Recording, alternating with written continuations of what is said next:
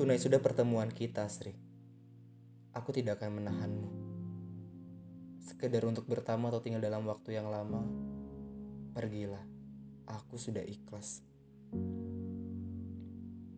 Kau ini memang sulit ditebak, Sri. Datang semaumu dan seenaknya saja.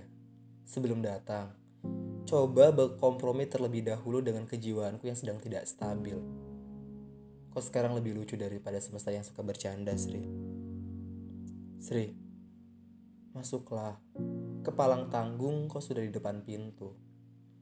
Kau boleh duduk di kursi putih atau di mana saja.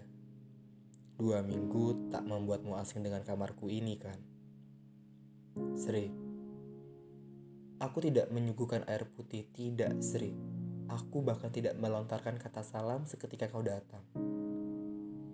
Bibirku sudah terlanjur diam dan badanku kikuk. Butuh 10 menit buat aku menguasai diriku sendiri dan menatapmu dengan santai.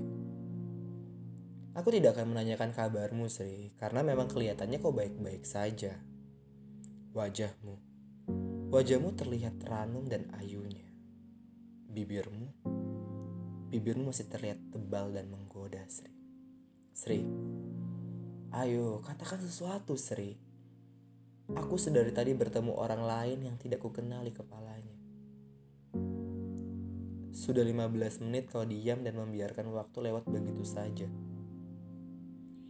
Ke mana celoteh manjamu itu mangkir? Atau sambutlah aku dengan hangat seperti ritual yang biasa kita lakukan saat awal kali berjumpa, Sri.